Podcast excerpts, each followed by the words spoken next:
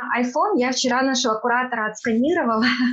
Мені реально легше взяти лазерний сканер, там геодезію зробити, відсканувати будівлю, ніж зробити для прикладу якусь якийсь китайський чайничок. Повірили в чоловічність людей, що готові ділитися фотоматеріалами для такої благої цели Син Сікорський у 2014 році приїжджав і вложив сюди десь там близько мільйона доларів, і вони за ці гроші просто коротше заліпили вікна е, цеглою і більше нічого не зробили. Первая идея, условно говоря, создать вот эти некие цифровые паспорта э, зданий. Привіт усім. А вибачте, наперед за мій голос він трохи сів. Аби не бути такою, як я, одягайте свої шалики, пити більше теплих чаїв вечорами з друзями. І сподіваюся, що вас зараз, де б ви не були, теж в руках теплого горня кави або чаю. Бо ми запрошуємо вас до Квара Толкс і починаємо наш третій подкаст.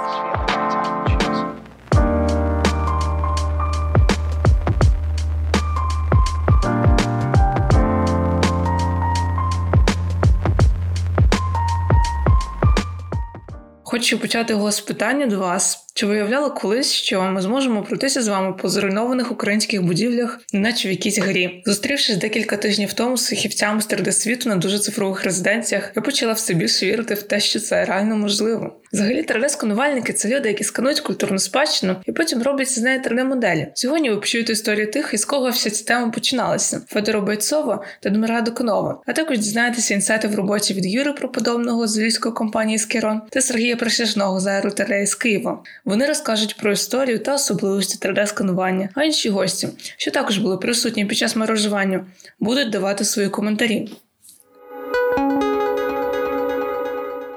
Хто не в курсі, два слова, які я часто використовуватиму, а саме мережування або інакше кажучи, нетворкінг, це зустрічі, що відбувалися ще суботи впродовж дуже цифрових резиденцій. На них були присутні самі резиденти, а також будь-хто міг приєднатися у режимі онлайн. Упродовж резиденцій учасники та гості обговорювали різні теми, що стосуються цифрового світу. Фахівці ділилися досвідом роботи. І, до речі, лінки на записані відеотрансляції, які ви зараз не побачите, але почуєте, буде додано в опис цього епізоду. Сьогодні ми з вами станемо частиною нетворкінгу, як ви вже здогадалися, про 3D-сканування. До речі, просто під час мережування в одеському синьому крабі резиденти почали сканувати стілець. За словами кураторів, учасники резиденції саме десь так і вчаться сканувати, практикуючись на предметах, що їх оточують у синьому крабі. Отже, без подальших моїх відволікань починаємо наш подкаст.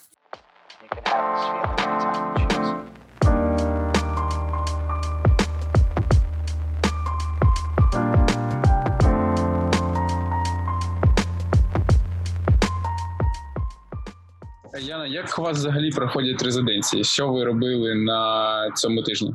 Ми е, моделили в е, ZBrush і зараз вчимося моделити в блендері. Скільки у вас зараз учасників? І скільки у вас в залі зараз людей в Одесі, в синьому крабі? Е, Скажемо, що сьогодні у нас дві резиденції ВКонтакті: одна у Харкові, але всі сьогодні онлайн, а друга в Одесі в креативному просторі синій краб. Наразі у нас е, 11 резидентів, е, Ага. е, і прямо тут зараз я думаю 10 людей. А ми сьогодні хотіли хочемо тут в крабі обговорити ідеї для виставки. Федір Бойцов та Дмитро Докунов одними з першими почали займатися 3D-скануванням в Україні. Це було в 2015 році, і взимку того ж року вони засканували дюки, що знаходиться в Одесі. Вже за рік, тобто в 2016-му, разом з Яною Бойцовою вони заснували громадську організацію підксельованій реальності. Дмитро та Федір розповідають, як саме це відбувалося.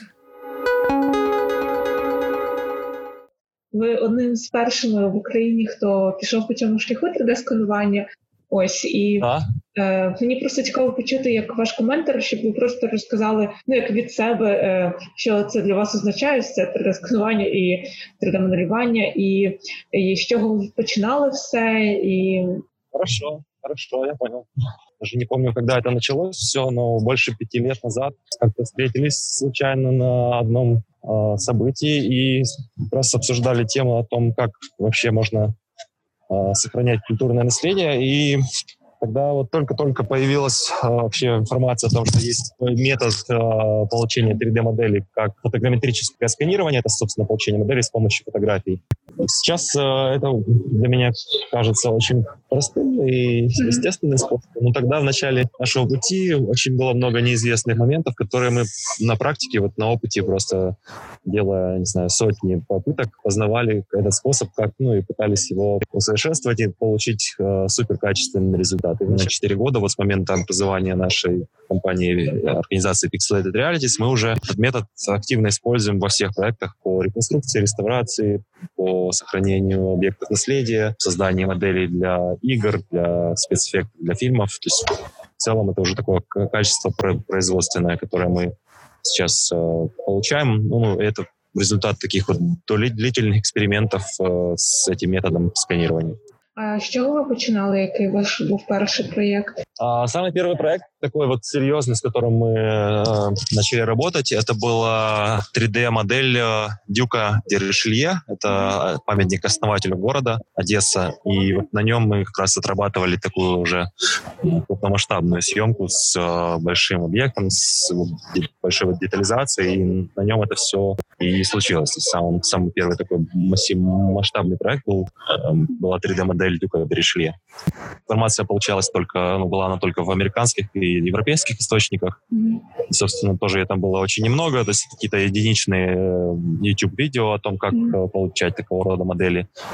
И с чем мы столкнулись в первую очередь, самая большая сложность, это было то, что размер памятника очень большой, и достать до его верхней части без э, специального оборудования было невозможно. У нас тогда, тогда еще как бы э, технологии дронов, вообще доступность дронов э, была не, не очень высокая, у нас не было возможности использовать дрон. И мы, чтобы получить фотографии головы дюка, его там лица и макушки, то есть то, что с верхней части, мы смастерили такое специальное приспособление, сделали из э, металлических труб, э, очень длинный такой штатив, как пал, ну, как штатив, палку, не знаю, монопод, где-то метров 6 длиной. И э, к нему добавили еще устройство для передачи видео. У нас была такая как бы, комбинированная конструкция, которая стояла из камеры на этой э, длинной длинной трубе. К ней был подключен ради, радиопередатчик видео, который передавал видео на очки виртуальной реальности, на что попадает в ракурс камеры, в объектив. И таким образом мы вдвоем, то есть один человек смотрел в эти очки виртуальные, другой человек страховал первого, и мы как бы мы смогли снять э, крупные планы Дюка. Фаби, да, но на скетчфабе она немножко упрощена, потому что у скетчфаба есть определенные ограничения там по количеству полигонов, то есть ее приходится оптимизировать, уменьшать.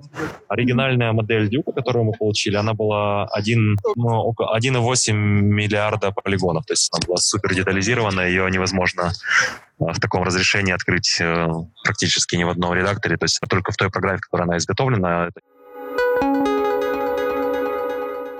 Прототипы, собственно говоря, Pixelated Realities, поэтому и так и назывался, что основная базовая идея была в том, что вот эти вот э, реальности, которые нас окружают, да, потенциально, что мы живем в этой голограмме, да, как говорят ученые, многие на полном серьезе вот думают. И это, собственно говоря, про это. И когда ты попадаешь в эту виртуальную реальность, которая из реальности а, получена, то, то у меня, например, последние сомнения насчет нашей а, виртуальности мира, ну, как бы сами собой начали так как-то растворяться. Потому что действительно, если улучшить графику VR, то, ну, я не знаю, просто мозг настолько обманывается, что это действительно реально. А, тогда у меня бывает первая идея, условно говоря, создать вот эти некие цифровые паспорта зданий, там, с фасадами, с моделями, которые можно хранить в, в облаке, и потом их печатать, фрезеровать. И я вот этой как-то идеей там двигался, и, в принципе, двинулся так вот и до принтеров, и там до сканеров.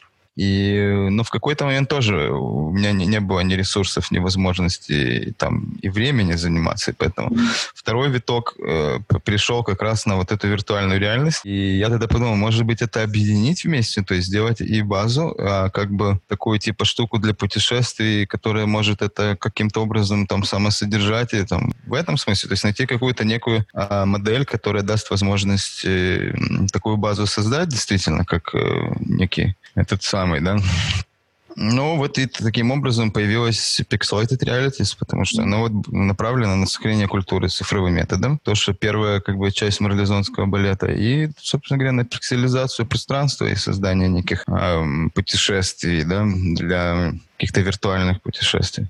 Но со временем, вот когда мы увидели не тот темп просто виртуальной реальности, естественно, у нас нет э, супер каких-то инвестиций или там своих собственных э, сбережений, которые можно потратить на разработку чего-то такого плана, что там окупится через 20-30 лет или еще что-то в этом духе. Поэтому наши эксперименты с, с VR, в принципе, плавно так прекратились, потому что э, ну, просто нет э, пока этого рынка, нет, условно говоря, того потребления, которое может оплатить эту разработку. Она достаточно дорогостоящая получается. Поэтому мы переключились на другие занятия. Опять-таки время идет, и а, мы набрались достаточно приличного опыта. И, ну, получается, я как профессионал в отрасли всегда думал о профессиональных каких-то решениях. Типа какой-нибудь суперручной сканер, которым надо захватывать детали. А лидар для того, чтобы захватывать основную массу э, зданий.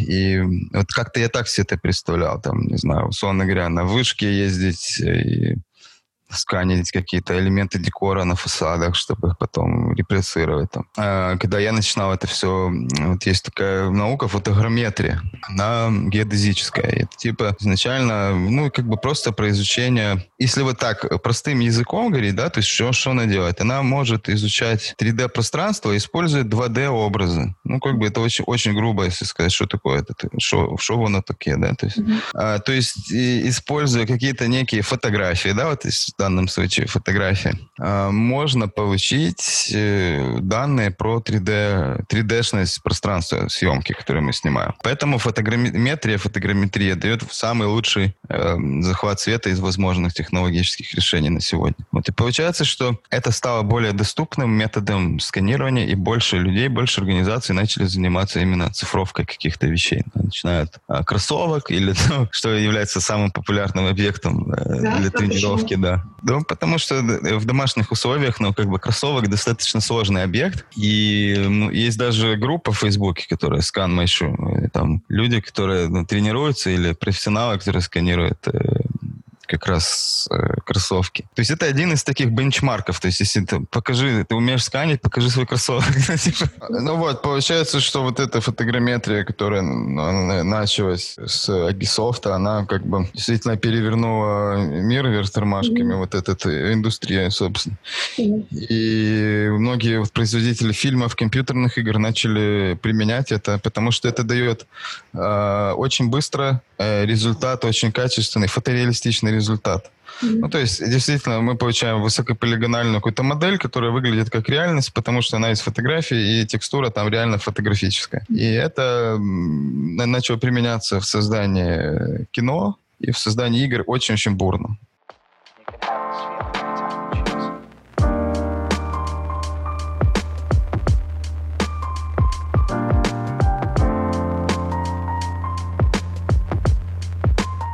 Нами на моржуванні також був присутній Юрій Проподобний, співзасновник компанії Скірон. Взагалі Скірон народилися з трьох однокласників, які вступили в один інститут. Ідей було багато, не знали, з чого почати. Коли вони робили перші кроки у своїй діяльності, то про 3D-сканування в Україні ще ніхто не знав. Його розглядали як щось незвичне, тому потрібно було про нього говорити максимально простими словами. Докладніше про Скірон ви можете прочитати на нашому сайті Гверомедіа у статті під назвою Історія трьох друзів, що люблять цифру. А просто зараз ми послухаємо те, що нам розповість Юрій.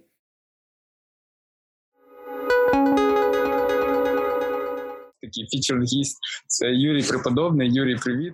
Сергій, Яна, Влада, привіт. Е, Насправді я з організації Skyron, яка в принципі можна сказати така братерська організація до організації Pixelated Realities, і ми займаємося в принципі дуже схожими речами. І якщо тема в нас 3D-сканування, мені здається, можна трішечки розказати, як воно в нас поширюється, як воно в нас розвивається, як воно пере, переростає в щось більше. Влучно що сьогодні я не знаю точно хто це згадав, але згадали ту історію, що Microsoft випустили Flight Simulator, випуск там, де зробили цілу планету, де можна літати, дивитися, що там що в них є. Ну скоро випустять цю гру. Е, те, що Google робить розробку програми, яка алгоритмів, яка буде просто аналізувати всі знімки, створювати на основі цього теж 3D-моделі. В принципі, це все не нове. Це все ніби було вже і років там і 10 тому. Тільки зараз е, йде до того, що все дуже гарно розвивається. Комп'ютери стають там в сотні разів потужніші, і те, що можна було колись робити там місяць, тепер це робиться за півгодини для прикладу опрацювання різного плану. І от такі ігри, які зараз будуть появлятися, це тільки початок. Мені здається, через деякий час вже буде ціла гра, де можна не просто з повітря літати, а можна буде навіть по вулицях ходити. Теж ми бачимо зараз GTA 5, зараз GTA 6 має буде виходити. І дуже багато тих речей це все зроблені на основі фотограметрії та лазерного сканування.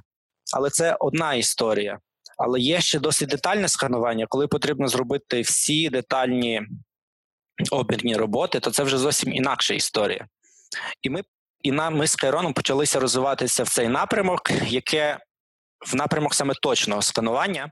Зараз нам вдалося вже придбати свій лазерний сканер, і моделі, які ми створюємо, вони вже не є там точністю, для прикладу, там 5 сантиметрів. Ми вже створюємо моделі з точністю там пів сантиметру.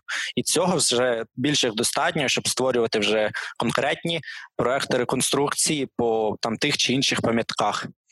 Але це як знаєте, це як та основна діяльність, якою хочеться займатися, і яка приносить величезне задоволення і корисність, і користь в принципі суспільству, і це дуже подобається нашій організації. Але самі розумієте, що ми живемо в Україні, і та ситуація, коли в нас дійсно на культуру і на хоро на охорону тих пам'яток коштів не то, що не вистачає, їх просто немає. Потрібно створювати якісь інноваційні цікаві штуки. І, в принципі, мені здається, це те місце, де ми можемо зараз про них говорити, про якісь нові ідеї. Так, от ми ми почали проект, який має назву Кишенькове місто. Це сувенірна репродукція з пам'ятками архітектури міст. Зараз ми вже виконали е, цей проект у Львові. В нас є 24 пам'ятки архітектури і три комплекти поштівок. Далі це вже наступне місце це було Чортків. І зараз працюємо над Києвом, Харковом. Е, в Одесі у рамках цього проекту нам допомагають Pixelated Realities, тому що вони вони на місці, вони це вміють робити. І зараз плануємо цей проект популяризувати далі по всій Україні, щоб привертати увагу до пам'яток архітектури, до оцифрування і там до проблем їхньої руйнації. Ми ще зараз е, розвиваємо різні мультимедійні проекти. Це так звані якісь проекти оцифрування як з пам'ятками тільки з експонатами музеїв, те, що напрацьовуємо з Львівським історичним музеєм, з парком Звенигород, який розташований біля Львова, і по цьому, в принципі, роботи є досить багато. Хотів спитати, чи цей проект взагалі якось підтримується державою, чи можливо міськими радами якихось міст? Е, якщо говорити про кишенькове місто, то так, перший проект, е, перший проект Львів він був створений суто за нашою ініціативою, наші кошти, бо ми хотіли показати, що це таке. Е, Наступні проекти це вже чортків. Ми виконували в рамках проекту від Європейського союзу в рамках проекту Рехеріт. А зараз ми виконуємо Київ, Харків, Одесу і теж по областях це за гроші Українського культурного фонду. І ми можна сказати, що ми на такому етапі, що міста цікавляться цією ідеєю, тому що вони розуміють, що найкращий сувенір це ціле місто, яке вони можуть просто залишити туристу. І напрацьовують зараз на даному етапі напрацьовується оцей механізм, як місто може для себе отримати е, такий продукт. Е, Це в принципі це все по тому, е, як як ми напрацьовуємо співпрацю, і, і хто це може фінансувати, і хто це зараз фінансує.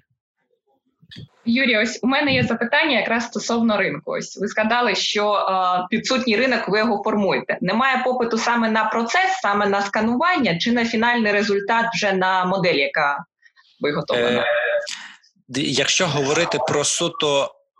Якби якісь роботи інженерні, тобто, коли є будівля і її ну просто перебудовують якась непам'ятка архітектури або якийсь, для прикладу, завод, то цей ринок є сформований. Це, в принципі, це ринок будівництва. е, там воно в принципі працює. Якщо говорити про ринок з пам'ятками архітектури, то він трішки інакший, бо він не має такого грошового стимулу, як, наприклад, будівництво нового там будинку, розумієте? І це 3D-сканування теж використовується там дуже часто і широко. Це, типу, воно дуже схоже, але я не можу сказати, що це той самий ринок, бо він трішечки по-інакшому думає.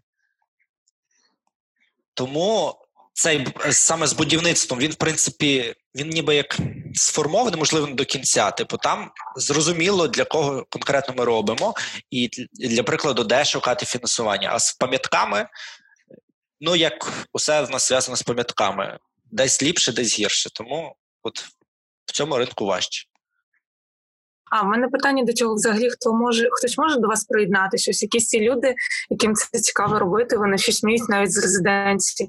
І чи це зараз у вас немає такого? Ну таке питання. Таке є, таке є насправді завжди. Для прикладу, mm-hmm. передайте там привіт Федору. Е, для ми е, в Одесі в синьому крабі там копніть його, отак зробіть.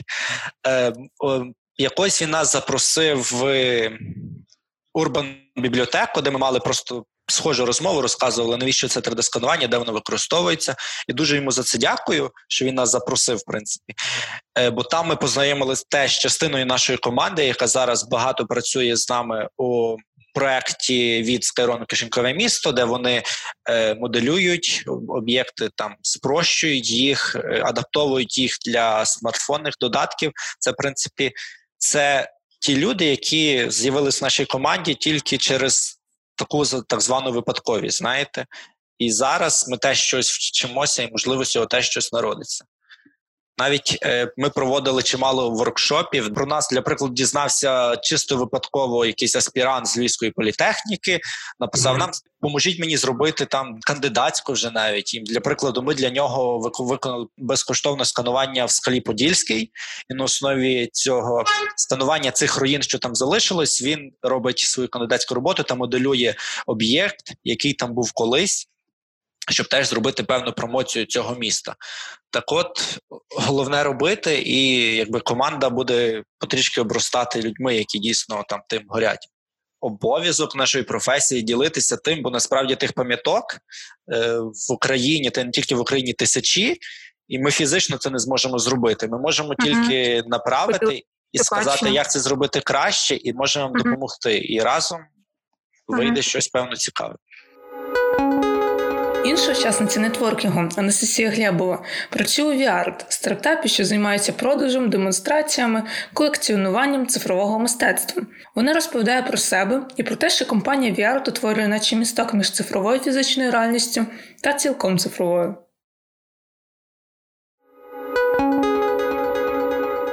Анастасія, привіт! Е, класно, що ви прийшли. Е, розкажіть трохи про себе і про свій проєкт, що ви робите. Так, так, дуже дякую за запрошення. Мене звати Анастасія. Анастасія Глєбова. Я є CEO та кофаундер VIART. VIART – це український технологічний стартап, який створює онлайн-платформу для демонстрації, продажу та колекціонування цифрового мистецтва. І під цифровим мистецтвом на нашій платформі мається на увазі не тільки від початку створене за допомогою цифрових технологій, але й, скажімо так, відцифроване фізичне мистецтво, яке ми з вами звикли бачити фізично у галереях та музеях. Тобто це такий місток між світом традиційного мистецтва та вже повністю цифрового. І вже незабаром ми вийдемо на App Store та Google Play. І перший функціонал, який в нас буде, це віртуальні галереї нашої розробки. Тобто, це галерейні простори, у яких роботи можна демонструвати, і це можуть бути як статичні зображення, так і відео і скульптури. У подальшому платформа буде розвиватися до маркетплейсу і до повної соціальної мережі і повної інфраструктури для транспарентності, легальності та підтримки цифрового мистецтва саме як активу. Сподіваюся, що воно трішки трішечки зрозуміло, тому що дійсно дійсно концепт, над яким ми працюємо, він досить досить складний у реалізації. І в мене є чудова команда. На жаль, не можу її вам сьогодні презентувати, яка поєднує величезний досвід більш 70 років, як у сфері захисту права інтелектуальної власності, так і у мистецькій і, звичайно, у технологічній. Супер. Ви можете сказати, яка потреба, е, по причині якої потреби використання арт? То я вперше зустрілася з цифровим мистецтвом ще е, сім років тому. Це була виставка Уільяма Кендріджа. І вона мене настільки вразила, але оскільки вона була фізично, хоча це цифрове мистецтво, яку виводили за допомогою проекторів, mm-hmm. я ніде не могла їх після цього знайти. Тобто ні відео, ні фотографій, ну ніякого в мене, скажімо так, сліду від неї не залишилося. Mm-hmm. Таким чином я зрозуміла, що для мене цифрове мистецтво це та саме галузь, яку я, як юрист за фахом, дуже хочу підтримувати. Додам, що бачу, що до нас сьогодні доєдналися вітаємо Олену Горошко, е, депутат Харківської міської ради та режисерка, продюсерка унікального документального кіно про культурну спадщину. Сподіваємось більше про це почути сьогодні. Окей, спасибо. Значит, что касается охраны культурного наследия, я им стала заниматься последние пять лет. Когда стала депутатом Харьковского горсовета. До этого я спокойно преподавала в университете. Я занимаюсь вообще социологией интернета и как влияют социальные медиа на, на наше общество. Поэтому тема для меня была сначала далекая, но ко мне стали люди приходить на приемы и говорить, вон там то разрушается, все разрушается, там в реестре вывели памятник, там, ну, в общем, и так далее. Это тем более шла по самому центральному округу города Харькова, где очень много разрушающихся зданий, в том числе памятников архитектуры, как национального, так и местного значения. Проблем тут на самом деле очень много. Во-первых, лазейки в законодательстве, когда можно найти, вывести памятники и так далее, и так далее. У нас, например, в самом центре Харькова вывели прекрасный памятник в 2006 году. Это Харьков известен двум, двумя архитектурными стилями. Это модерн, это конструктивизм такой. Вот это модерн, даже премодерн, сецессия, архитектор харьковский, Гинзбург. Вот, его вывели, потом его сейчас э, как бы оставляют ну, такой фасад, и дальше строится типа что-то многоэтажки или пятиэтажки. Вообще сейчас это стало одна из таких практик, что практически разрушается здание, остаются какие-то элементы фасада. Это причем даже называют не реконструкция, а реставрация. Это тоже очень важно, я считаю. Мы будем продолжать. Вот сейчас я занимаюсь, мы будем делать акции такие, ну, поставить у нас есть такая площадь архитектора, в Харькове мы хотим сделать такие модели э, тех зданий, которые э, разрушаются, провести вот такую акцию. Посмотрим, как это получится, дай бог, чтобы привлечь внимание. Также э, мы хотели, может быть, сделаем, развесить по Харькову баннеры с разрушающимся зданием, то есть две картинки, какое здание было какое оно сейчас. Вот. Тоже, чтобы привлечь внимание, у нас там список 10 зданий, например, а, одна из них – это школа, которая имеет непосредственное отношение, допустим, к Витке Основьяненко, ну и так далее. От також е, Привітаю. У нас є одна з наших учасниць, з кого я бачу з відео. Це Віра Діджі. Віра дуже класна, така яскрава артистка з величезним портфоліо, там роботи в різних галереях, реально по всьому світу. Всем привет, как слышно? Гарно. Я занимаюсь в основном дополненной реальностью. Последний год изучаю Spark AR и создала первый экспериментальный музей в Mozilla Hubs, посвященный моим работам, конечно же. А, сейчас э, в резиденции мы планируем а, коллективную работу, плюс я придумала серию скульптур дополненной реальности, которую я хотела бы разместить э, в саду Шевченко. Но, наверное, нужна помощь в админе, чтобы отсканировать и поместить этот кусок сада в виртуальную реальность. И как это мы можем сделать? В принципе, на iPhone я вчера нашего куратора отсканировала То есть просто iPhone нормально сканирует, он у нас получился как 3D-моделька, уже можем использовать.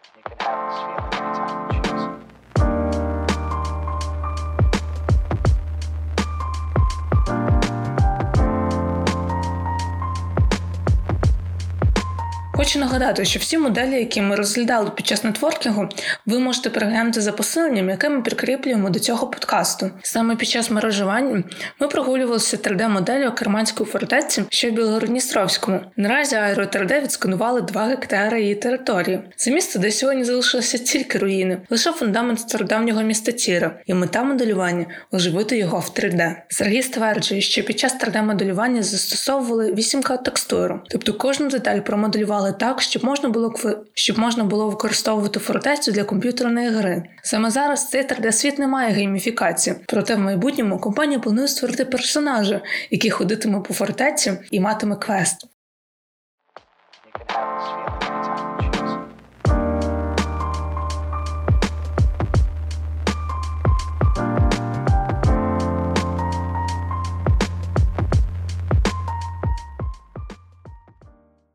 Сергію, коротке питання. Чим ти займаєшся і ваша організація? Ну, і а далі вже розповідь про деталі. Ми фактично такі самі, як Кейрон, да, так і Pixelated Realities, але в нас, я так бачу, зараз пішли трошки різні напрямки.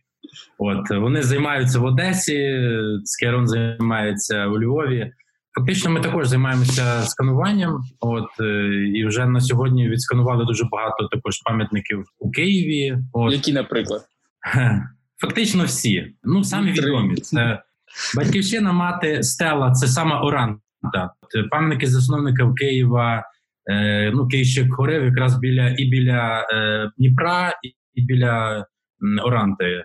Е, потім е, Архангел Михаїл на Майдані Незалежності. Е, Володимир Великий, Сагайдачний, Сковорода, ну Андріївська церква, госпіталь, е, це Київська фортеця. Золоті ворота, о, біля золотих воріт е, Ярослав Мудрий.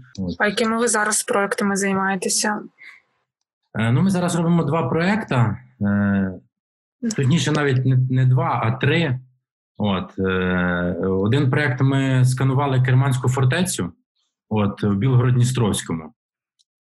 Ми сканували повністю 20 гектарів її, і біля неї є так, такі руїни від міста Тіри.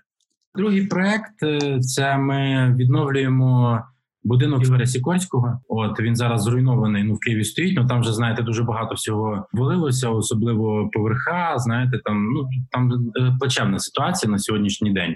І його син Сікорський у 2014 році приїжджав і вложив сюди десь там близько мільйона доларів. От і вони за ці за ці гроші просто коротше заліпили вікна цеглою і більше нічого не зробили. От, А куди ці гроші ділися, не знаю. І Ми зараз е, відновлюємо цей будинок. Е, ми повністю робимо літак Сікорського, який був, який він перший е, створив гвинтокрил його. І ви зможете вийти з цього будинку також в віртуальній реальності.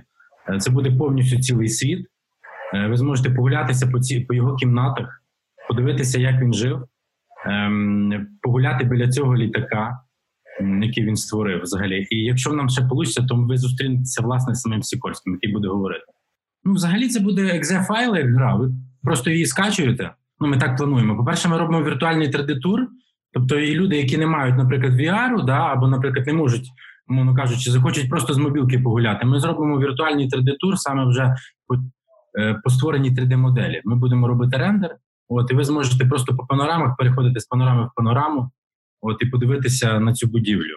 Це безкоштовно. Ось можна зайти на сайт. Ми, ми зробимо за, за підтримки Українського культурного фонду. Звичайно, mm-hmm. безкоштовно. А скажіть, які у вас є взагалі виклики у роботі, коли ви працюєте з скануванням будівель? Які найбільш такі не знаю, челенджі? Ну створення продуктів суміжних. так. Ви знаєте, саме був складний челендж, який я тільки ну, який ми робили, який ми дійсно нервувалися. Це ми сканували Межигір'я 164 гектара. Да, це саме реально такий великий проект в 3D, який ну дійсно ще ніхто не робив на, насправді. І ми там ми побили там два коптера. От е, ми знімали його там на протязі півтора місяці, тому що погода постійно мінялася. Е, хоча там можна, в принципі, це зараз робити там ну, за якихось три за чотири дня. Просто на той момент. Е, ми також і вчилися, знаєте, технологія взагалі не складна. Ну Юра вже розказував, так що вони також отримували досвід. і Ми з часом з ним спілкуємося. Там він там мені щось розказує там цікаве. Знаєте, ми обмінюємося знаннями, хоч і не часто, але це буває. Ем, і також, от е, зараз ця технологія фотограметрії вона дійсно набирає обертів, тому що зараз от я таку слідкую по тому самому скетчфабу. Зараз дуже багато різних аматорів, які і в Харкові, і в різних містах е, по Україні займаються фотограметрією. Тобто зараз тут вам що потрібно по суті? Фотоапарат непоганий, да, коптер це не проблема придбати. Ну, якийсь ну такий середній комп'ютер, так де там буде хоча б там 16 гігабайт оперативної пам'яті, і ну там в принципі ви можете працювати. Але звичайно, це так на словах. Знаєте, коли ви починаєте все робити, і коли ви отримуєте продукт 3D-моделі, то його ще треба доробити. Розумієте, його треба і зробити ретопологію, топологію, запікати текстури. Там ну це так, такі технічні терміни. Це довгий такий процес. І якщо, наприклад, ви робите якусь серйозну таку модель, от, наприклад, як те саме е, Межигір'я, і ви хочете там змінити м, структуру сітки, ну це меша, так як е, на якій на якій запікається модель, це потрібно певні знання, розумієте, і ви один з цим будете довго працювати. До речі, я ще трішечки від відійду від теми, то що вам зразу треба там купувати ну, середній якийсь комп'ютер. Насправді зараз технології на такому рівні, що там комп'ютер, якщо у вас є вдома стаціонарний комп'ютер, якому там десь один-два роки, і він там ну просто на той час був середній, то вам його і теж навіть вистачить, якщо ви будете там пробувати робити в таких програмах, як десь чи Agisov, чи Reality Capture, чи там Bentley. Але насправді взагалі ще трошечки інший напрямок. Це є дуже багато зараз онлайн-сервісів, які трішечки, трішечки якби дозволяють зробити 3D-модель, просто відправивши їм фотографії, е, фотографії на сервер. Для прикладу, є таке рекап фото, здається, так називається. Є е, є така фірма Autodesk, вона має багато проблем, програм, таких як AutoCAD, Recap, Revit, архітектурний, можливо, ви знаєте. І в них є теж можливість там відправити фотографії на сервер. Це, в принципі, таке, щоб зовсім зовсім на початку зрозуміти. Але дивіться, світ насправді так швидко адаптується якось до нових технологій, що зараз, навіть маючи iPhone, маючи просто один iPhone, там оцей останній якийсь з лідаром. Ні, ні, це iPad з лідаром, то тобто можна вже виконувати ці там прямо прямо на цьому айпаді цю 3D-модель в певній мірі. Але це ну це просто щоб зрозуміти технологію. Е, нічого насправді тут такого аж надто складного немає. Треба потрішечки, потрішечки щось нового там довчатися. Я б насправді сказав, виділив тут сканування маленьких об'єктів. Насправді для мене це набагато важче робити, ніж відсканувати якусь велику будівлю. Мені реально легше взяти лазерний сканер, там геодезію зробити, відсканувати будівлю, ніж зробити для прикладу якусь якийсь китайський чайничок. От, до речі, Сергія подивитись на там на його китайський чайничок. Дуже дуже крута модель. Я просто в захваті від того, як можна такі менші речі сканувати. Та у мене було питання до Юрія щодо ну яка фінальна була реакція, як сприймають фінальні продукти взагалі але я думаю, Сергій теж може на це відповісти. Які стосуються 3D-сканування, наприклад, Кишенькове місто після презентації додатка в жовтні минулого року. Чи ви знаєте, скільки людей відреагувало, хто почав користуватися? Тобто, як це практично влилося в суспільство? Ось. Е, окей, я тут би тоді зразу би розділив е, реакцію на фінальний продукт. Якщо ми говоримо реакцію на фінальний продукт саме детального сканування якоїсь іншої будь-якої пам'ятки, то споживачем цього якби продукту є архітектор, той, який робить відповідне креслення. Це сканування йому спрощує життя. Він не ходить з рулеткою не мірі. Реакція в нього отакаво. Давайте мені такі об'єкти почастіше. Якщо говорити про реакція е, на фінальний продукт як кишенькове місто, то споживач цього продукту є турист. Е, турист, ми до туристів завжди апелюємо до емоцій, бо сувеніри купуються з емоціями. І ми бачимо, коли люди бачать у там ті листівочки, вони розуміють, що це настільки прикольний сувенір, що вони забирають частинку міста міста з собою і можуть показати, де вони були. Реакція тут так. Так само тільки позитивна. Я ще не бачив, щоб у людини не було усмішки. Це це такі ніби речі. Е, Тут тут та, треба треба чітко дивитися, саме хто твій тут якби цільова аудиторія і є, що їй потрібно. Тому в них реакції тільки позитивні. Тут ще у нас е, є там писали в особисті Єгор Ішван до нас сьогодні приєднався.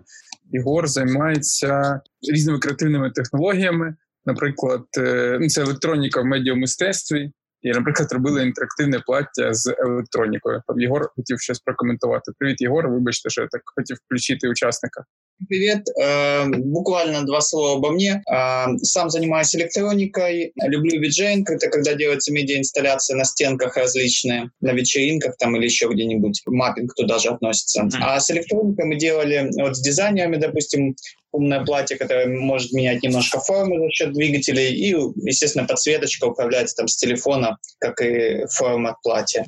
Я би Да, хотів до- документувати саме звучало саме 3D-мапінг, і це зараз дуже популярна річ. Саме от навіть найпростіша фотограметрія, де якщо зробити модель в точність десь до 15 сантиметрів, для прикладу, створити там певну спрощену модель з рівними стінами, то вона вже дуже підходить для вже роботи саме з 3D-мапінгом.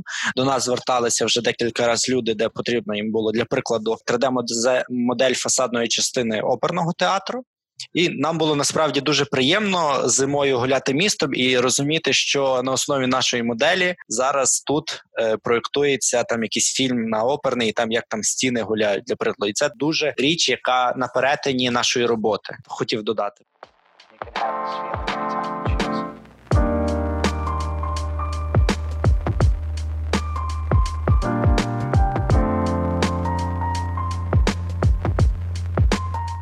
Час мережування ви могли почути слово фотограметрія. Воно часто використовується в 3D-колах. Щоправда, коли я вперше спробувала його повторити, в мене вийшло фотогеометрія. А потім трохи уважніше прослухалася і почала розуміти, що помиляються скоріше за все не люди, які знаються на 3D, а я. Можливо, фотогеометрію ми можемо поки залишити для мого світу, а для цифрового послухаємо, що нам скаже Вікіпедія про неї.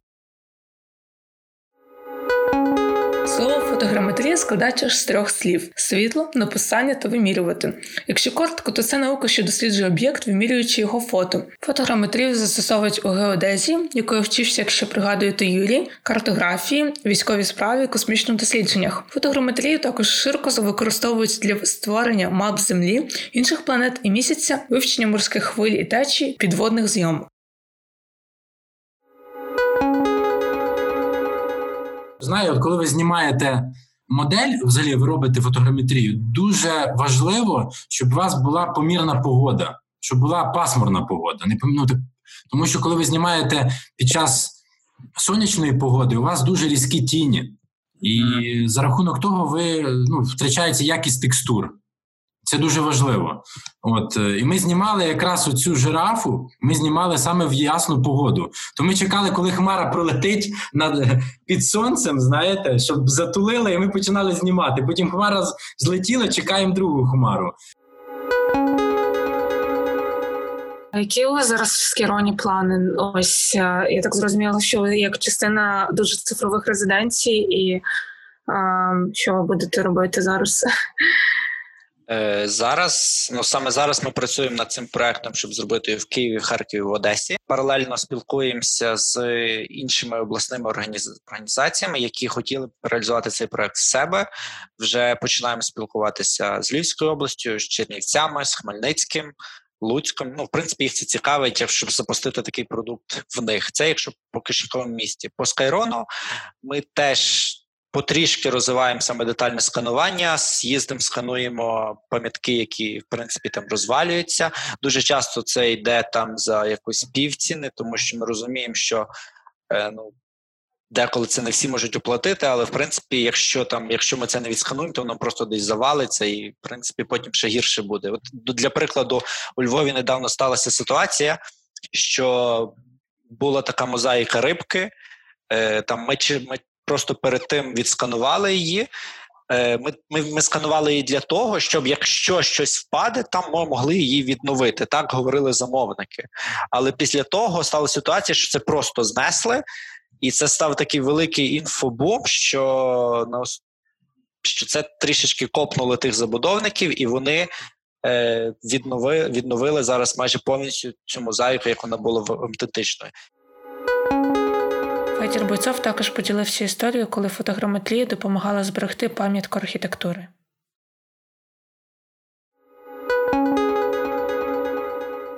Это был забавный э, проект. Дело в том, что вот он показал, насколько мы э, вошли ну, в какое-то некое киберпространство со своей этой идеей, потому что как только появилась реальная угроза, что эту дачу Докса будут сносить, у нас э, с Димой Докуновым начался отрываться телефон. Люди просто рандомные, которых я не знаю, находили наш номер, звонили и говорили, вы знаете, что дачу доксы сносят там и тому подобное. И когда я звонил Диме, когда мне первый звонок поступил, он говорит, я говорю, ты знаешь, он говорит, а я уже туда еду с камеры. А, и в конце концов мы обратились к э, Силифу и Фасабоока и сказали, что люди, кто летал, когда-то снимал видео или там делал футаж какой-то на дроне, нам нужна крыша, как она выглядела, там, любые материалы присылать. И нам реально человек там, не знаю, человек 10, наверное, присылали разные фото-видеоматериалы с дронов. То есть я к чему говорю, что это был в каком-то таком широком смысле первый опыт именно краудсорсинга фотографий, что нас очень с Димой подзадорило, скажем, и дало эм, новый такой виток, новую энергию нашей деятельности. Мы поверили в человечность людей, что они готовы делиться фотоматериалами для такой благой цели.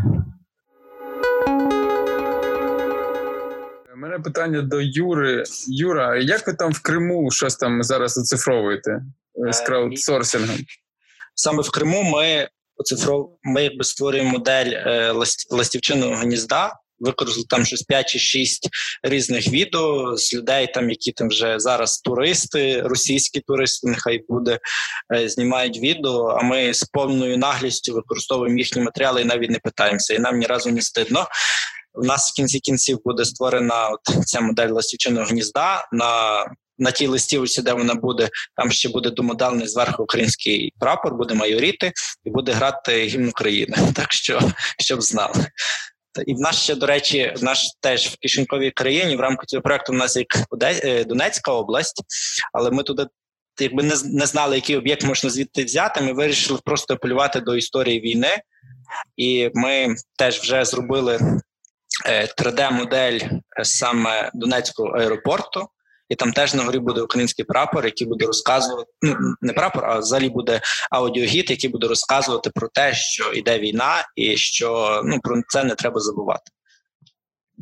Круто, такі актуальні виходить е, через цифрові е, технології. Доносимо актуальні ідеї е, суспільно важливі. Тож підключайтеся на наступні ефіри і за підтримки УКФ дуже цифрові мережування відбулися. Ура! Ура!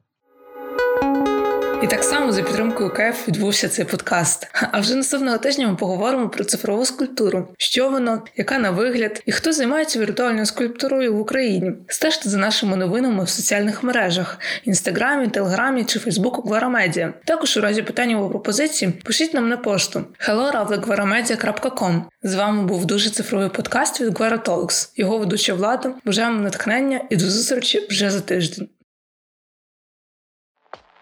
atmosphere.